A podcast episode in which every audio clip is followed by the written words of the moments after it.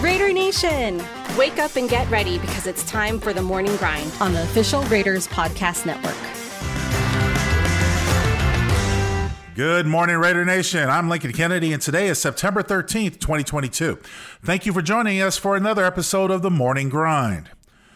Before we look forward, we have to look back.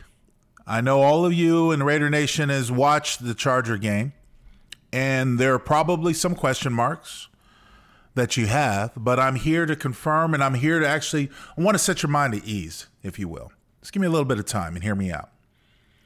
First and foremost, I want you I want you to know don't panic. Uh, what we saw on Sunday was pretty much really what I expected to see, and there's a number of reasons behind that. We knew going into the season we are going to have some offensive line issues. Unfortunately, going into this game with Jermaine Eluemunor starting at right tackle, I kind of figured it was going to be a struggle. The main reason, and I'll, I'll explain it as quickly as possible. The main reason is when you look at the Chargers they've got two Pro Bowl edge rushers. Tillery was a defensive tackle. He gave us fits last year at the guard position. They have a defensive line that can generate pressure. So they have that advantage. Now, a lot of you will probably think, well, why didn't the Raiders just do, you know, max protection, keep a back and a tight end in? Well, they did that. And they had those backs and tight ends and stuff like that, those extra blockers chip and do what they could. The problem is, and you, if you can imagine, the way that the Chargers play defense would allow them to double up the three eligible receivers that are going out, bracket, high low, and you still have a safety in the hole. I mean, do the math. You've got four down linemen. That means you have seven in coverage. If you send out three receivers, that means you can double those receivers and you still have a safety that's reading the eyes of the quarterback sitting in the hole to make plays. So what has to happen is if you have max protection and you give that extra second or two in protection, then what has to happen is those routes have to win. It's a coaching adjustment. It's a quarterback read and progression adjustment. There's a number of adjustments that have to happen. More importantly, and most importantly, because I'm an offensive lineman, the protection has got to understand where your help is coming from. And a lot of times when you don't practice full protections, I mean, they did their fair share in, in preseason, don't get me wrong. However, because they were mixing with different combinations of offensive line, I will tell you as a tackle, if you don't know how that back or that tight end is going to chip or when he's going to chip, or if that, that back or tight end doesn't know when to chip or how you play things, he can knock you well, he can knock the block off of you. He can knock you off the block. And he could he could affect it, especially teams that are running a lot of games or stunts on the defensive line. So that's a work in progress the route running has to get more efficient and more precise. Uh, we know Derek is an accurate quarterback most of the time, but there are times like yesterday, part of his three interceptions, one he was trying to throw to Hunter Renfrow was behind. And, and, and of course, what I'll further say with, with just an added caveat, we'll talk about in a little bit, but there are little things that all go into the effective play of an offense. It's not just the quarterback or the offensive line or the receivers. It's a combination. Everybody's got to do their job at their best, and it takes time to, to sort of work on that. And I will say this for what it's worth, I still feel everybody needs preseason, and I'll tell you why. I, have said before, you know, I didn't think Derek Carr needed preseason, and I now I'm, i have two years under my belt watching it, watching it closely, and I, I I think that's not true. The reason why is that there are a lot of timing routes that the Raiders try to throw against the Chargers. And there was one time where, you know, Darren Waller was wide open in the end zone on an out route and he threw it behind him. Uh, the second time is when he threw Hunter Renfrow, you know, one of the times and it was behind him and ended up being intercepted. Trying to put a little bit too much touch on the ball and then, then really airing it out and vice versa. The I think the second interception to the Charger linebacker was he tried to tightrope it instead of putting an air out air out in front and let Darren Waller run into it. That's got to be better recognition by the quarterback and better effort by the quarterback. But it all, like I said, it all comes down to a combination of, of everything. And it doesn't just fall on the offensive line or the offense. I think what you saw the dynamic of, uh, of Adams and Carr. Uh, look, it's going to be great. I have no problem with that. But what I do have a problem with is that if you call plays specifically to get the ball to Adams and you don't go through a progression, then you're staring down your receiver. That's an advantage defense. More importantly, if your receiver's not open, you're holding on to the ball. And Derek has has done this in his past. I've watched his entire career. When he had Amari Cooper, he made it a point to try to get Amari Cooper the ball, no matter what the circumstances around. When he had Michael Crabtree, he made it a point to get the ball to Michael Crabtree. You remember those years in Oakland where he just made so many back shoulder throws, whether it was there or not. Then when you had defensive backs who were sitting on it, he didn't really have anywhere to go with the football. We know this that Derek Carr is a pocket quarterback. He's not going to run. There's no changing that. That he is who he is. But you have to, if you're Derek Carr, you would want to think you have to go through your progression. You can't just get fixated on one player. He did it against the Chargers with Hunter Renfrow. He did it with Adams. He did it with Darren Waller. He's got to go through a progression and be willing to check down the ball. And I know Derek well enough, and I've talked to enough coaches who have coached him to know that he's a guy who will do what you tell him to do. Hey, if nobody's open, take the check down. He'll go through his quick progression, take the check down hey, this route is designed for Davante Adams to come open on a whip route. I'm waiting for the whip route to help, and I'm going to try to put it on. The great strength that Derek has is his accuracy. When he's accurate, he'll win football games for you. He'll throw his receivers open. He will make those big plays. When he's a little bit off, the timing is a little bit off, interceptions happen. And that's what happened uh, against the Chargers. So that's why I say don't panic.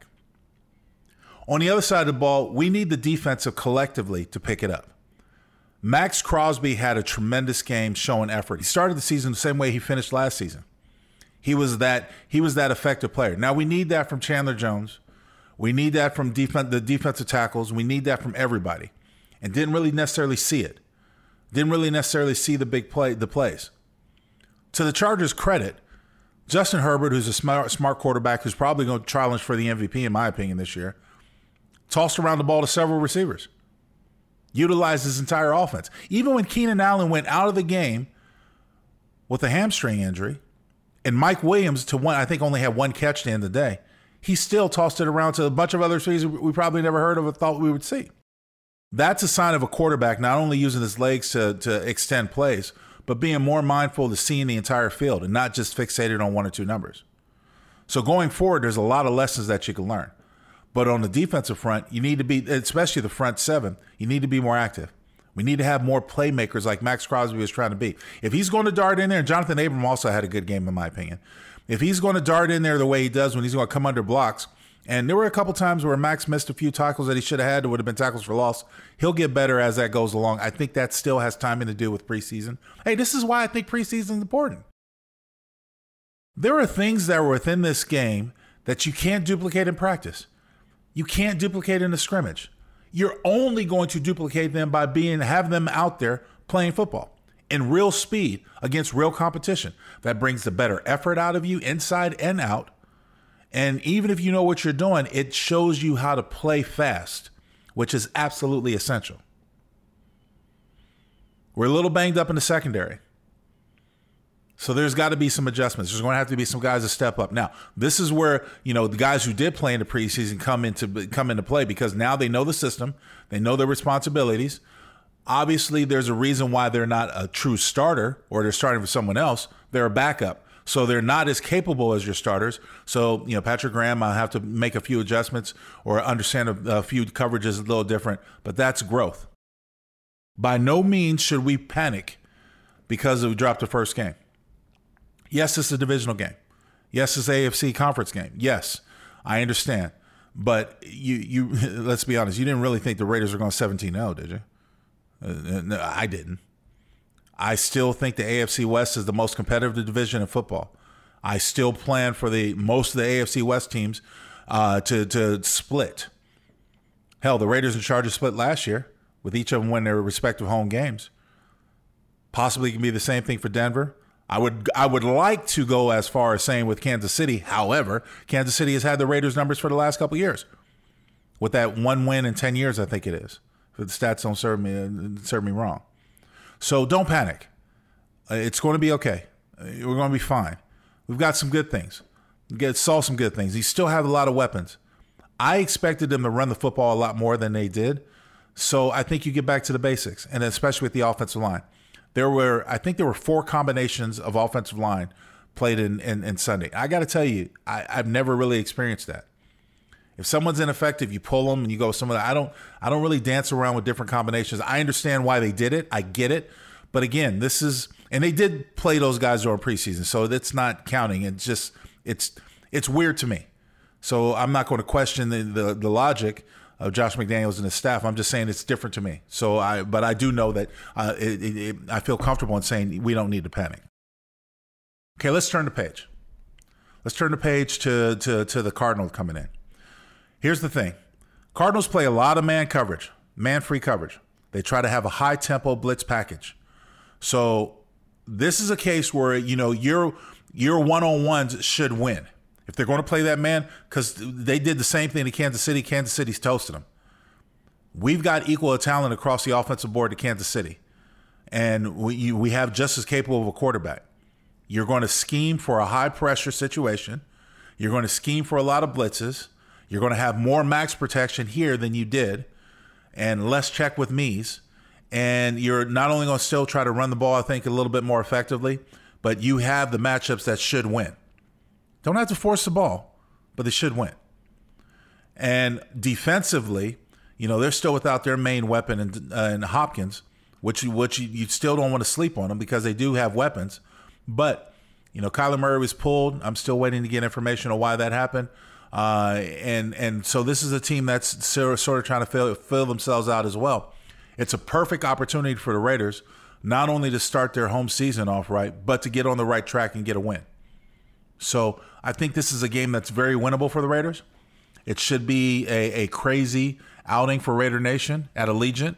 What we expect that true home field advantage to come through. And and I'm looking forward to it. I mean, I really am. Going forward, what I think needs to happen is I think one, you need to solidify the offensive line. You got to figure out who the personnel is and just stay. This is where we're going to go. Now you guys got to play. Okay. That will do so much to not only boost the confidence of all the individuals, but more importantly, allow them to get to know each other rather than looking over their shoulder. Is coach going to pull me? Everyone gets beat. Keep in mind, the guys on the other side of the ball get paid too. Everyone gets beat. But it's whether or not you can learn from it and prevent it from happening again. And to be fair to Eluemunor, as much as I can, you know, he did get trucked when Mack ran him over and sacked Derek Carr. He has to learn about that bull rush. He still plays too high. I've always I've always said that though about him. Secondly, there were a couple of coverage sacks where Derek needs to have that internal clock go off in his head. Either throw the ball away, take a check down, do something, but don't sit there and hold the ball and stand figure that you can stand tall in the pocket. Because there were a couple of times in that Charger game where that's exactly what he was trying to do. And that's going to be at an advantage to no one. We understand that you're a statue, that you're going to, but get rid of the damn ball. Either call shorter routes, either make sure make sure your receivers are more effective and getting because all the Chargers the Chargers set forth an idea of how to play the Raiders. Offensive line's a little suspect. We're going to press the receivers. We're going to keep keep players deep so they can't go deep but we're going to press the receivers. So now the receivers have to win the one on one matchups, short and intermediate zones.